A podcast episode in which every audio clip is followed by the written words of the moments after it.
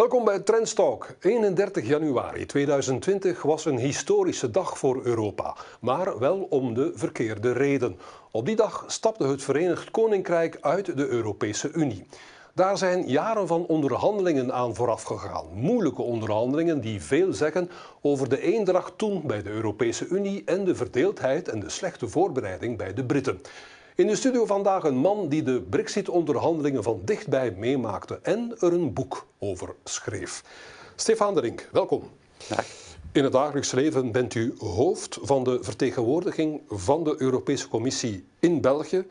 Meneer Drink, mag ik u eenvoudigweg de Europese ambassadeur in België noemen? Ja, het is een mond vol, maar ik ben de ambassadeur van de Europese Commissie in België. Zeg maar. Ik vertegenwoordig de Europese Commissie in haar politieke activiteiten, haar communicatie in België. Bij de politiek, bij media, bij het, uh, NGO's, het, het, veld, zeg maar. Dus uh, ik vertegenwoordig de commissie in België. Een ambassadeur, kom. Ja, oké. Maar tijdens de jarenlange brexit-onderhandelingen was u naast de medewerker van Michel Barnier. Mm -hmm. Dat was de Europese hoofdonderhandelaar tijdens die brexit-onderhandelingen. En ik mag wel zeggen, u hebt echt wel die onderhandelingen van dichtbij meegemaakt. U kent alle grote en kleine kantjes daarvan, hè? Die onderhandelingen zijn begonnen in juni 2017. Wij zijn begonnen in oktober 16 om die voor te bereiden. Die onderhandelingen hebben 2017, 18, 19, 20, dus die hebben lang geduurd. Ja. De weekend, s'nachts vaak. Ik weet niet waarom onderhandelingen vaak s'nachts moeten gebeuren, maar zo blijkt dat nu eenmaal te zijn. Uh, dus er is heel veel aan te pas gekomen om de Britten op een ordentelijke manier te laten, de Europese Unie te laten, te, te laten verlaten. Wat, uh, wat zij dus wilden, wat wij niet echt wilden, maar de Britten hadden daarvoor gestemd. En dus moesten wij ons best doen om wat voor de Europese Unie dan toch, de belangen van de Europese Unie daar te verdedigen. Ja. En dat was het... Uh, het weekendwerk was dan ook wel waard, vanuit dat oogpunt bekeken. Over die onderhandelingen hebt u een boek geschreven, straks meer over dat boek. Maar eerst dit, u bent in feite een Europese ambtenaar. Mm -hmm. uh, hebt u in het boek vrijuit uh, kunnen spreken of hebt u de tekst eerst moeten voorleggen aan uw bazen? Het, ik, uh, ik spreek vrijuit in het boek, ja. maar wel als auteur, dus op persoonlijke basis. Wat ja. ik in het boek schrijf, is niet iets dat de Europese Unie of de Europese Commissie verbindt. Maar als ambtenaar ben ik ook wel loyaal. Ja. En in dit verhaal was het eigenlijk wel heel makkelijk, want wat ik in eigen naam vrij uitspreek, is eigenlijk ook wat de Europese Commissie altijd heeft gedacht ja. en waar de Europese Commissie ook altijd naar gehandeld heeft in die onderhandelingen. En met name om het belang van de Europese Unie te verdedigen en te zorgen dat de brexit voor ons geen enorme schade opleverde. Ja.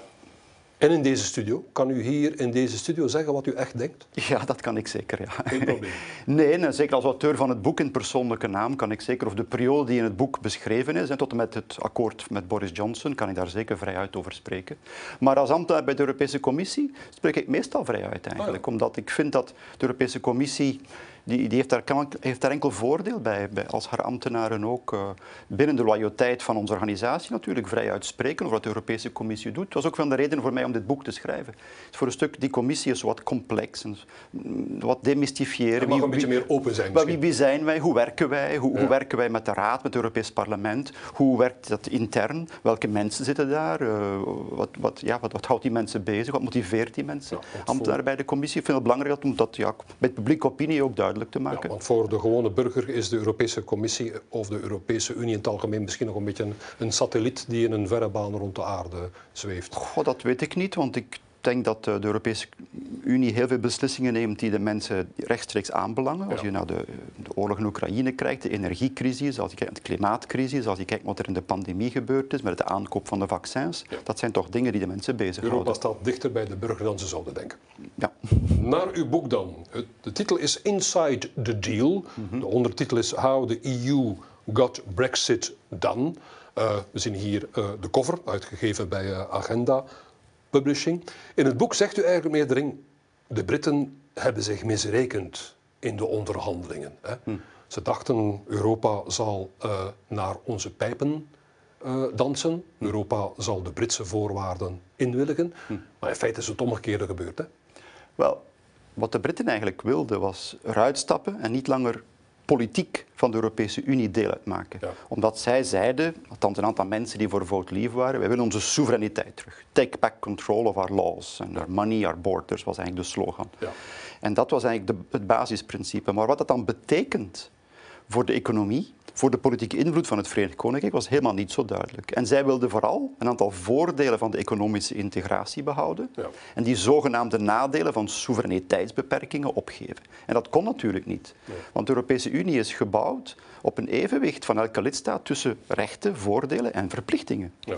We hebben een Europese Commissie die soms aan lidstaten dingen zegt die niet aangenaam zijn voor lidstaten. We hebben een Europees Hof van Justitie dat soms lidstaten veroordeelt omdat ze bepaalde beleidsdomeinen niet correct uitvoeren of beleidsbeslissingen niet correct uitvoeren. En de Britten willen van die moeilijke dingen vanaf maar wel het economisch verkeer behouden. Ja, en migratie was een groot thema. Wat zij dan migratie noemen, vrij verkeer van de EU-onderdanen. Een soort Europese arbeidsmarkt, zeg maar. Daar wilden zij uitstappen, omdat ze vonden dat er te veel mensen, vooral uit Oost-Europa, in het Verenigd Koninkrijk kwamen werken of studeren of, uh, of daar gewoon wonen. Ze wilden niet meer weten van het vrije verkeer van personen, maar ze wilden wel nog blijven profiteren van het vrije verkeer van goederen, diensten en kapitaal, van het economisch verkeer met de Europese Unie. Dat wilden ze houden, maar jullie hebben gezegd, sorry, het is alles of niks. Precies, dat was een politieke keuze, ook van de Duitse bondskanselier, van de Belgische regering in der tijd, van de Franse president, om te zeggen, die, één, die vrijheden, vrij verkeer van personen, van goederen, van diensten, van kapitaal, die zijn ondeelbaar. Dus als je één niet wil, krijg je de andere ook niet. Ja. En dat was ook om de interne markt te beschermen. Want voor een economie als de Vlaamse is de interne markt fundamenteel. Twee derde van de export vanuit België, vanuit Vlaanderen, soms in sommige lidstaten is het nog meer, dat gaat naar de interne markt. De Verenigd Koninkrijk is een belangrijke handelspartner, maar 5, 6, 7, 8 procent van de export gaat daar naartoe. En dus is die interne markt veel belangrijker. En het behoud van die interne markt en de integriteit was veel belangrijker dan bepaalde dingen toegeven aan de Britten. Ja. U zegt zelf, we hebben aan de Britten gezegd, je moet het hele pakket aanvaarden, de vier vrijheden, vrij mhm. verkeer van mensen, immigratie dus, en vrij verkeer goederen, diensten, kapitaal. Maar nogthans zegt u zelf in uw boek dat er nergens in een Europees verdrag staat dat een derde land, Verenigd Koninkrijk zou een derde mhm. land worden, dat, een derde land, dat een derde land dat ene pakket moet aanvaarden. Zegt u mhm. toch zelf, waarom hebt u dan toch dat ene pakket opgedrongen aan de Britten? Wel, er was een stuk een gevaar voor de interne markt. Ja, zoals u zei. Dus uh, Noorwegen die heeft de interne markt, die heeft die vier vrijheden aanvaard. Andere lidstaten, andere derde landen, excuseer, die hebben dat niet aanvaard. En die hebben een bepaalde sectoriële handelsakkoorden, zoals met de Britten ook uiteindelijk afgesloten ja, maar Bij de Britten was het toch, zegt u zelf in uw boek, een politieke keuze. Ja, we, mochten, we mochten een belangrijke vertrekkende lidstaat niet belonen met een deal op maat. En het was meer dan dat, want men heeft zich wat onderschat, denk ik, aan de Britse kant, hoe politieke besluitvorming en economische regulering heel sterk verweven is. De interne markt is een systeem waarbij de Europese Unie standaarden aanneemt, regels aanneemt voor producten, maar ook voor, voor, productieprocessen, voor leefmilieu, voor sociale normen en dergelijke meer. Dat is een ecosysteem. Ja. En je kunt zeggen, ik ga daar politiek uit, maar ik blijf er economisch bij. Dat houdt geen steek. Dat kan gewoon niet. je kunt er niet aan morrelen. Nee, precies. En het mocht ook niet, want ik denk als je eraan morrelt om dan nog voordelen te geven aan een land dat beslist om eruit te stappen, dan zet je heel de Europese Unie natuurlijk op, het, op, op een soort van helling. Ja.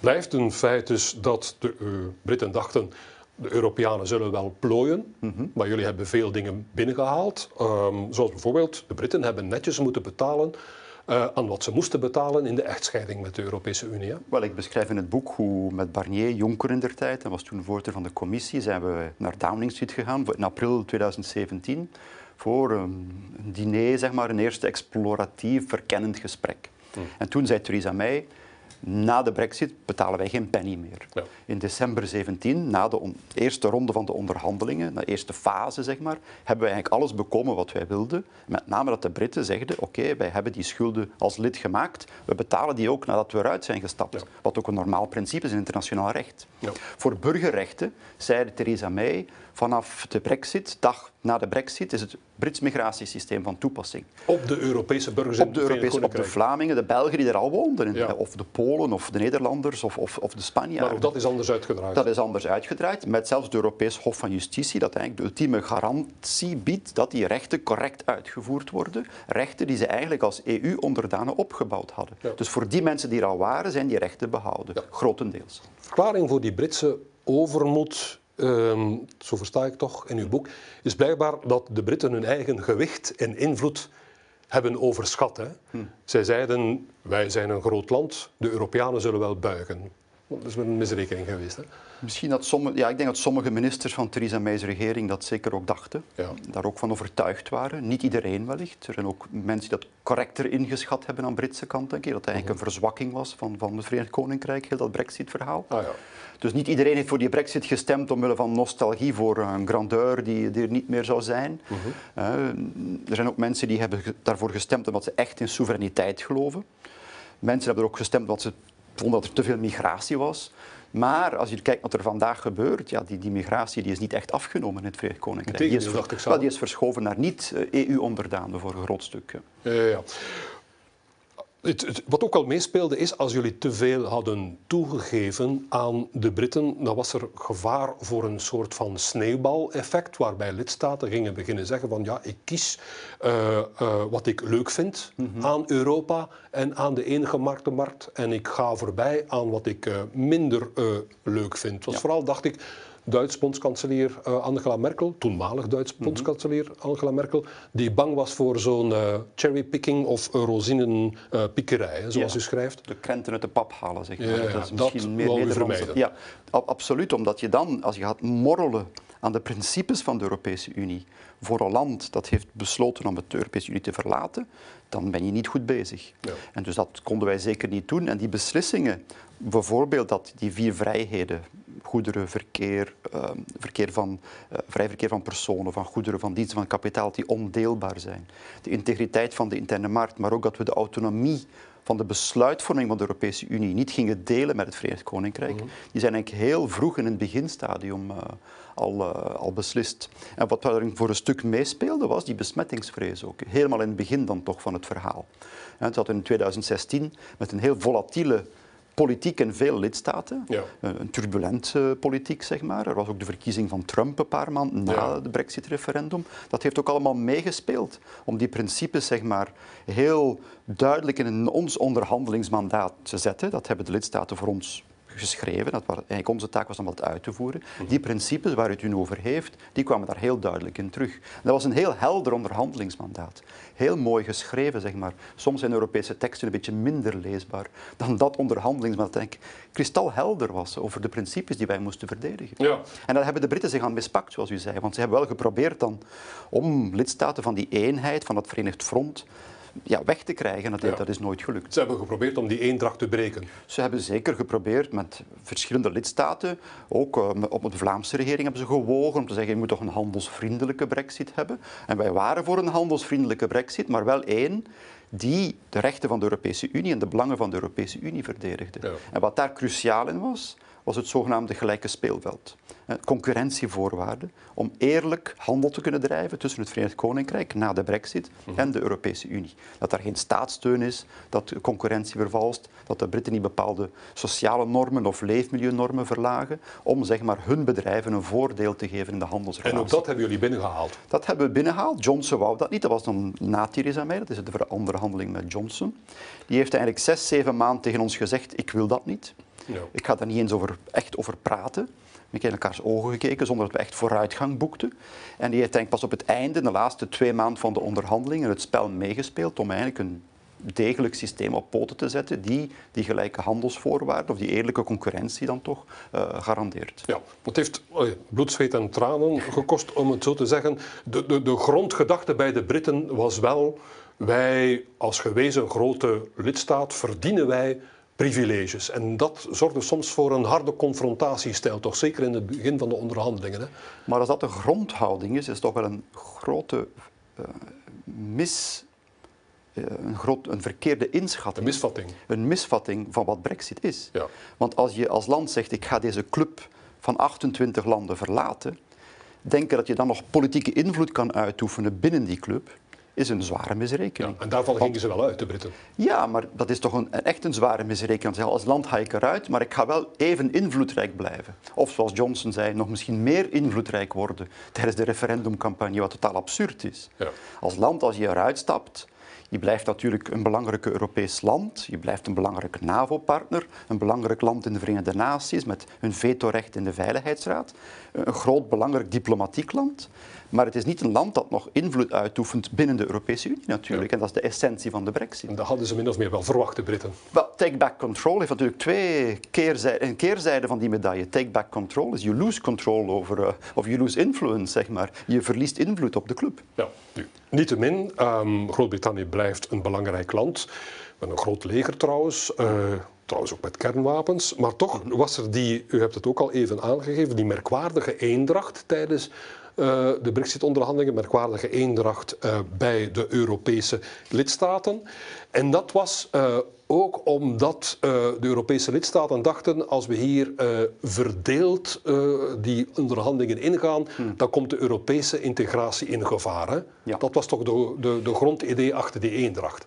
Dat was één van de inderdaad, grondideeën. Er was ook een zekere angst in bepaalde lidstaten in het begin dat de populistische partijen ook in hun verkiezingen die voor de deur stonden het goed gingen doen. In Nederland, in Frankrijk. Het was, niet moment op de foefelen, het was niet moment op de foefelen met Europa. Nee, en zeker toen ook Trump nog aan de macht kwam, die zei of de Europese Unie bestaat of niet bestaat, dat interesseert mij zo niet echt. Dus dat was eigenlijk voor het eerst dat er ook in het Witte Huis iemand zat die zei de Europese integratie ben ik misschien niet zo genegen. Ja. dat was ook nieuw. Dus dat was eigenlijk toch een, allemaal factoren die de Europese Unie sterk verenigd hebben. Maar het ging dan vooral toch omdat landen ook beseften dat die eenheid in hun eigen nationaal belang was. En dat die interne markt in hun eigen nationaal belang was. Want die interne markt van de Europese Unie is wel de machtsbasis ook van de Europese Unie. Hmm. Om handel, uh, om mee te spelen in de wereldhandel, zeg maar. Om mee te spelen ook in defensiediscussies, in strategische discussies, in geopolitieke discussies. Die interne markt is eigenlijk onze economische machtsbasis. Om daar een politieke macht kracht aan toe te voegen. Dat is work in progress. Hè. De Europese Unie moet politiek nog sterker en assertiever worden, maar dat gebeurt wel ook. En dat proces rust op die interne markt. En dus het was ook het besef van als we die interne markt opofferen, zijn we eigenlijk allemaal verzwakt uiteindelijk. Ja. Nu, toch nog dit vragen, uh, uh, meneer De Rink. U hebt dus gezegd tegen de Britten, het is de vier vrijheden samen hm. of het is niks. Dat uh, contrasteert toch wel fel met het à la carte akkoord die de Europese Unie destijds heeft afgesloten met Zwitserland. Hm. Maar, maar, u schrijft wel, zelf wel, dat waren de jaren negentig en dat waren toen andere tijden. Dat waren hm. tijden van geopolitieke euforie, blijkbaar. Ja. Ja, dat was de tijd, het eind van de Koude Oorlog, eh, de grenzen, de overwinning van het westerse model. En toen dacht Zwitserland ook, we gaan daar misschien bij, hè, bij de Europese Unie. Dat is ook in die context onderhandeld. Mm wij willen nu ook met Zwitserland die akkoorden herzien, om daar eigenlijk een institutioneel kader voor te, te, te, creëren, wat we met de Britten wel gedaan hebben gekregen, om te zorgen dat alle gemaakte afspraken ook heel correct en vlug uitgevoerd worden. En dat is wel een heel belangrijk punt in het akkoord met Johnson. Johnson was daar niet echt voor te vinden, maar er is inderdaad een partnerschapsraad die eigenlijk alle sectoren omvat en waar eigenlijk op een strategische manier kan gediscussieerd worden over de staat van de samenwerking en of er bepaalde zaken niet goed zouden gaan. En wat de Europese Unie daar dan ook tegen kan doen, is voorzien in dat verdrag. Hoe is het eigenlijk vandaag met de samenwerking tussen de Europese Unie en het Verenigd Koninkrijk? Je hebt er nu uh, premier Rishi Sunak lijkt mij een meer pragmatische figuur te zijn. Gaat het nu beter vandaag? Die samenwerking is zeker beter nu dan in het begin uh, van, van de brexit. Dan in de jaren in de beginmaanden van 21 zeg maar, was die samenwerking helemaal niet goed. Ja. Uh, die samenwerking is potentieel, heeft heel veel potentieel ook om nieuwe win-win situaties te creëren in verschillende domeinen. Mhm. Ook onderzoek en ontwikkeling, innovatie. Uh, wat ik ook in het boek schrijf, hè, dat spreek ik opnieuw op persoonlijke basis, maar er zijn een aantal zaken in energie waar we ook win-win situaties kunnen creëren. Zijn geoptimistisch zijn. We moeten op onze hoede zijn, want we zijn uiteindelijk hebben te maken met een land dat niet langer in de Europese Unie is. Ja. En dus moeten wij toch op onze hoede zijn dat alle afspraken die gemaakt zijn in het handels- en samenwerkingsakkoord en ook in het uitdelingsverdrag correct uitgevoerd worden. Ziet u de Britten ooit nog terugkeren naar de Europese Unie? Ze zijn er pas uit, ja. kunnen ze terugkeren? Ik, op een bepaald moment zeg ik in de conclusie van het boek, en dat was eigenlijk een anekdote, een Brits onderhandelaar, we zaten vast in de onderhandelingen, die zei maar, stelt u nu eens voor dat, dat wij er niet waren en wij komen ineens vanuit de zee naar boven gedreven. En wij installeren ons daar vlak bij België. Wat zou u, welk soort van relatie zou u met ons willen? Ja, idealiter zeg ik, kom er bij die club. Maar daar zijn de Britten duidelijk niet klaar voor. Ik ben een paar keer in Londen geweest voor het boek uh, onlangs. Er is nog een heel rauw debat ook. Dat referendum heeft heel veel losgemaakt qua emoties qua identiteitsgevoel ook. Van ben ik voor of tegen de Europese Unie of voor of tegen het lidmaatschap van het VK van de Europese Unie. Dat is nog heel, heel vers allemaal. En dat, er moet toch nog een proces ook, denk ik, in het Verenigd Koninkrijk komen om ja, te beslissen welk soort van relatie willen wij uiteindelijk met de Europese Unie. En er wordt heel veel nu gesproken over willen een dichtere relatie, een nauwere relatie. Dat is dus positief. Mhm. Maar er zijn wel de negatieve effecten van de brexit. En daar zijn heel veel Britten natuurlijk ongelukkig over, maar dat is niet meer de taak van de Europese Unie om die negatieve effecten van de brexit te compenseren. Ze zijn geen lid meer. Ja. Dus het is niet de taak van de Europese Unie om voor de belangen van het VK op te komen. Ja. Nu, blijft, de Britten zijn weg uit de Europese Unie. Ziet u het ooit nog gebeuren dat opnieuw een lidstaat uit de Europese Unie stapt? Op basis van deze ervaring zeker niet. Ooit had ik die vraag ook in, in, in, een Brits debat. Ik zei, don't try this at home. Het was in het midden van, uh, van de onderhandeling, van probeer dat toch niet thuis, dit experiment. En als je kijkt wat er nu gebeurt, buitenlandse investeringen, veel minder door brexit, arbeidstekorten, specifiek door brexit veroorzaakt, met moeilijker oplossingen ook daarvoor. Import duurder, export naar de Europese Unie veel moeilijker. Er is een race van negatieve effecten. Minder belastingsinkomsten. De rode bus van Boris Johnson die zei we gaan 10 miljard euro, of misschien zelfs meer, want dat was een beetje een overdrijving. We gaan die, al het geld dat wij aan de Europese Unie stoppen, pakken wij terug. Maar het terugverdieneffect van de interne markt is veel groter dan het geld dat de Britten in de interne markt en in de Europese Unie stopten als bijdrage aan het Europees budget. Ja. En dus zijn de belastingsinkomsten nu veel minder door de brexit. Dus wie zou dat nu willen proberen voor zijn eigen land? Welke regering wil zijn eigen land zoiets aandoen? Dat... De welvaartswinst door deel uit te maken van de eengemaakte markt was veel groter dan de budgettaire bijdrage aan de Europese Unie destijds. Ja, en ook een argument dat toen gebruikt werd, het Brits handelsbeleid zal veel flexibeler zijn, zal veel makkelijker kunnen inspelen op Britse noden, moet niet langer rekening houden met andere lidstaten. Ik heb daar ook nog heel weinig van gezien in termen van voordelen. Voor de Britten met hun eigen handelsakkoorden met derde landen, die gelijken heel sterk op de onze. Ja, blijft inderdaad een feit. De Britse economie heeft aantoonbare nadelen ondervonden hmm. door Brexit. De Britse Centrale Bank, u hebt ernaar verwezen, mm. die heeft gezegd dat door Brexit de Britse economie 33 eh, miljard euro aan investeringen heeft gemist, waardoor mm. de productiviteit van de economie die in Groot-Brittannië al onder druk stond, nog meer onder druk komt. Dat is allemaal waar, meneer Drink. Maar ehm, is de, blijft de zwakte van de Europese Unie toch niet een beetje dat grote lidstaten de Europese Unie niet echt nodig hebben? Want ja, wie weet wat is de economische situatie binnen 10 of 20 jaar een land als Duitsland bijvoorbeeld heeft toch de Europese Unie niet echt nodig. Hè? Wel, als ik misschien Paul-Henri Spaak zou citeren, die zei ooit van er zijn eigenlijk geen echt grote lidstaten in de Europese Unie. Er zijn enkel lidstaten nog niet weten dat ze klein zijn. En dus in, in de huidige wereldpolitiek als je kijkt naar China, als India komt eraan, eh, als je kijkt naar de Verenigde Staten en, en de kracht ook van de Verenigde Staten. Dan is zelfs Duitsland te, te klein. En, en, in de, en, en qua handelsbeleid voor Duitsland is de exporteconomie natuurlijk superbelangrijk. Het Europees handelsbeleid heeft toch altijd heel veel voordelen geleverd voor Duitsland. De interne markt is voor Duitsland superbelangrijk. De Europese Unie is ook voor Duitsland politiek superbelangrijk, gezien de geschiedenis van de 20e eeuw. En dat zit heel diep ook in, in, het Duitse, in de Duitse mentaliteit, zeg maar, dat zij een belangrijke rol en verantwoordelijkheid hebben voor de Europese eenheid. Dus een volgende exit zullen we niet gauw zien. Wat denkt u van een uh, volgende entry, Oekraïne? Behoort u tot de mensen die zeggen dat lid, Europees lidmaatschap van Oekraïne niet te vlug te grote belofte maken aan Oekraïne? Wel, het is in elk geval heel positief dat na de exit, waar we over, over spraken, dat een aantal landen nu willen toetreden. En het is Oekraïne en er zijn er acht andere ook, in, de Balkan en, en, nog een aantal andere landen. Dus dat is, het Europees project blijft dus aantrekkelijk, ook voor Oekraïne. Mhm. En er is een proces bezig. Er zijn zeven algemene parameters waar Oekraïne nu mee bezig is. President, eh, voorzitter van der Leyen was met Zelensky onlangs in Kiev. In het midden van de oorlog bediscussieert men daar zaken zoals anticorruptie, het grondwettelijk hof en een aantal andere zaken die van belang zijn voor de toetreding van Oekraïne. Het is eigenlijk een enorm investering ook door de Oekraïnse administratie om in oorlogstijden zich klaar te maken voor dat proces. Mhm. Maar het is een proces dat op basis van merites zal beoordeeld worden en dus moeten we zien wat er verder dit jaar gebeurt. We zeiden het al, de Europese lidstaten hebben Brexit heel eendrachtig afgehandeld, maar hoe komt het dan toch dat die eendracht helemaal wegsmelt bij andere problemen, zoals bijvoorbeeld migratie, asielzoekers, asielzoekers daar is helemaal geen sprake van Europese eendracht. Hè? Goh, die eendracht is toch sterker nu, denk ik, als je kijkt naar de periode voor 2016 en de periode in de aanloop naar dit referendum voor, voor de brexit. Waaraan zit u dan? De pandemie, gezamenlijk vaccinaankoop, met distributiesleutels tussen de lidstaten. Daar hebben kleinere lidstaten, om terug te komen op het thema groot en klein, toch heel sterk van geprofiteerd. De oorlog in Oekraïne, de sancties, de maatregelen, de solidariteit met de Oekraïnse vluchtelingen, dat zijn toch dingen die op een eendrachtige manier zijn aangepakt. De humanitaire hulp, de macro-economische hulp aan Oekraïne. Migratie is een dossier dat inderdaad voor wat meer verdeeldheid zorgt tussen lidstaten, mhm. maar niet zoals in de periode voor 2016, denk ik. Ik denk dat het toch een politiek gevoel is, we moeten dit samen proberen aan te pakken.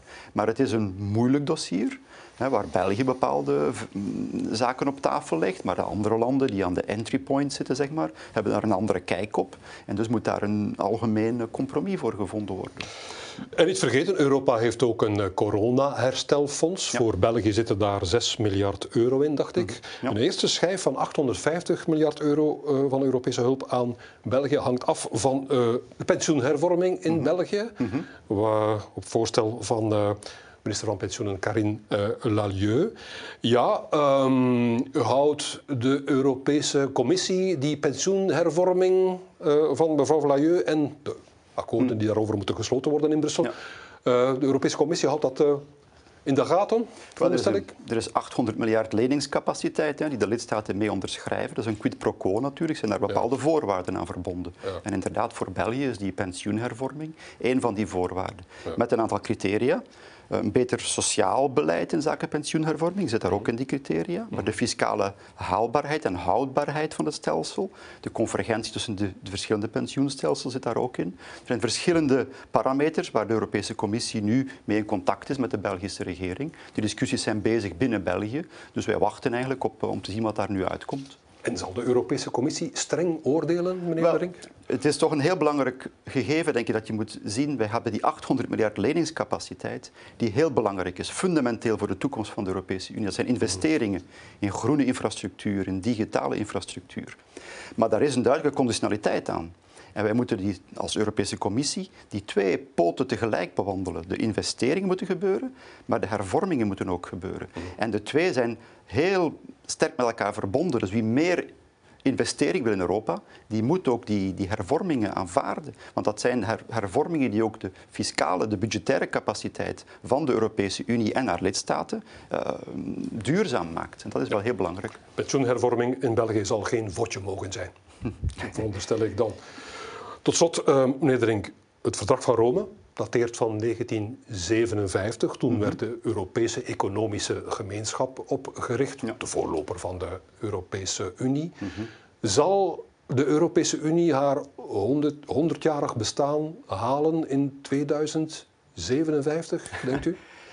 Kolen en staal is eigenlijk begonnen in 1951. En als je vandaag spreekt, gaat het over clean tech, wat er gebeurt ook in de wereld en de subsidies en, de race, zeg maar, om dus wij hebben eigenlijk nu een, heel veel nieuwe projecten, klimaatcrisis met de tegen 2050 net zero. De mhm. clean tech, de hernieuwbare energie. Je krijgt eigenlijk een nieuwe soort van de Europese Unie. Als je kijkt wat wij vandaag doen als Europese Unie, het is nog nooit zoveel geweest qua beleidsdomeinen. Dus ik ben heel optimistisch over de toekomst van de Europese Unie. Met hoeveel lidstaten, hoe dat precies zal werken, dat zijn allemaal open vragen die heel belangrijk zijn. Maar ik ben wel optimistisch over de toekomst van de Europese Unie. Dus ik denk het zal een nog meer geïntegreerde Europese Unie zijn en geen losser statenverband zoals nu vaak gedaan Ik heb geen kristallen bol, maar als je teruggaat naar twintig jaar geleden, toen we met de uitbreiding hadden met Polen en tien lidstaten, zeg maar, zie iedereen, ja, gaat dat de Europese Unie niet verwateren? Gaat de verdieping, verbreding, wat is, is, is dat, kan dat? We verbreden het aantal lidstaten, kan er ook nog verdieping gebeuren? Als je nu twintig jaar later kijkt, er is verbreding en verdieping. Er zijn meer lidstaten, maar ook meer Europese integratie. Europa is op goede weg. Meneer Drink, bedankt voor uw komst naar de studio. Dank u. Tot zover deze aflevering van Trendstalk. Volgend weekend heeft collega Jan de Meulemeester David Verbruggen te gast, de directeur van sectororganisatie Belgian Games. Ook al is België een kleine speler in de internationale gamingwereld, het aantal succesvolle spelontwikkelaars in ons land groeit stevig. En we zijn klaar voor een investeringsboost, zegt Verbrugge. Dat is dus voor volgend weekend. Geniet nog van dit weekend en wat mezelf betreft graag tot een volgende keer. Thank you.